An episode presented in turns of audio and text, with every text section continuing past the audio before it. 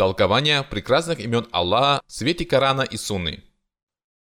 Глава 1. Имена Всевышнего Аллаха познаются только через откровение. Имена Всевышнего Аллаха не подлежат обсуждению, и установить их путем размышления невозможно. Поэтому мусульмане обязаны довольствоваться именами Аллаха, упомянутыми в Коране и Сунне, ничего не прибавляя к ним и ничего не убавляя от них. Человеческий разум не способен самостоятельно определить, какие имена достойны Всевышнего Аллаха, а какие нет. Узнать об этом можно только из священных текстов.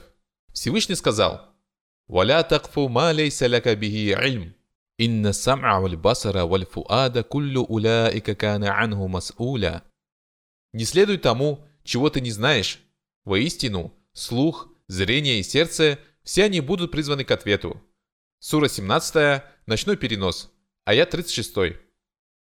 قل إنما حرم ربي الفواحش ما ظهر منها وما بطن والإثم والبغي بغير الحق وأن تشركوا بالله ما لم ينزل به سلطانا وأن تقولوا على الله ما لا تعلمون Скажи, мой Господь запретил совершать мерзкие поступки, как явные, так и скрытые, совершать грехи, бесчинствовать без всякого права, приобщать к Аллаху товарищей, в пользу чего Он мне не спаслал никакого доказательства, и наговаривать на Аллаха то, чего вы не знаете.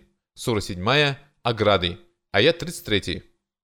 Если же человек называет Аллаха именем, которым он не нарек себя, либо отрицает прекрасные имена, которыми он нарек себя, то он совершает преступление и покушается на права Всевышнего. Вот почему мусульманин обязан внимательно относиться к этому вопросу и довольствоваться священными текстами –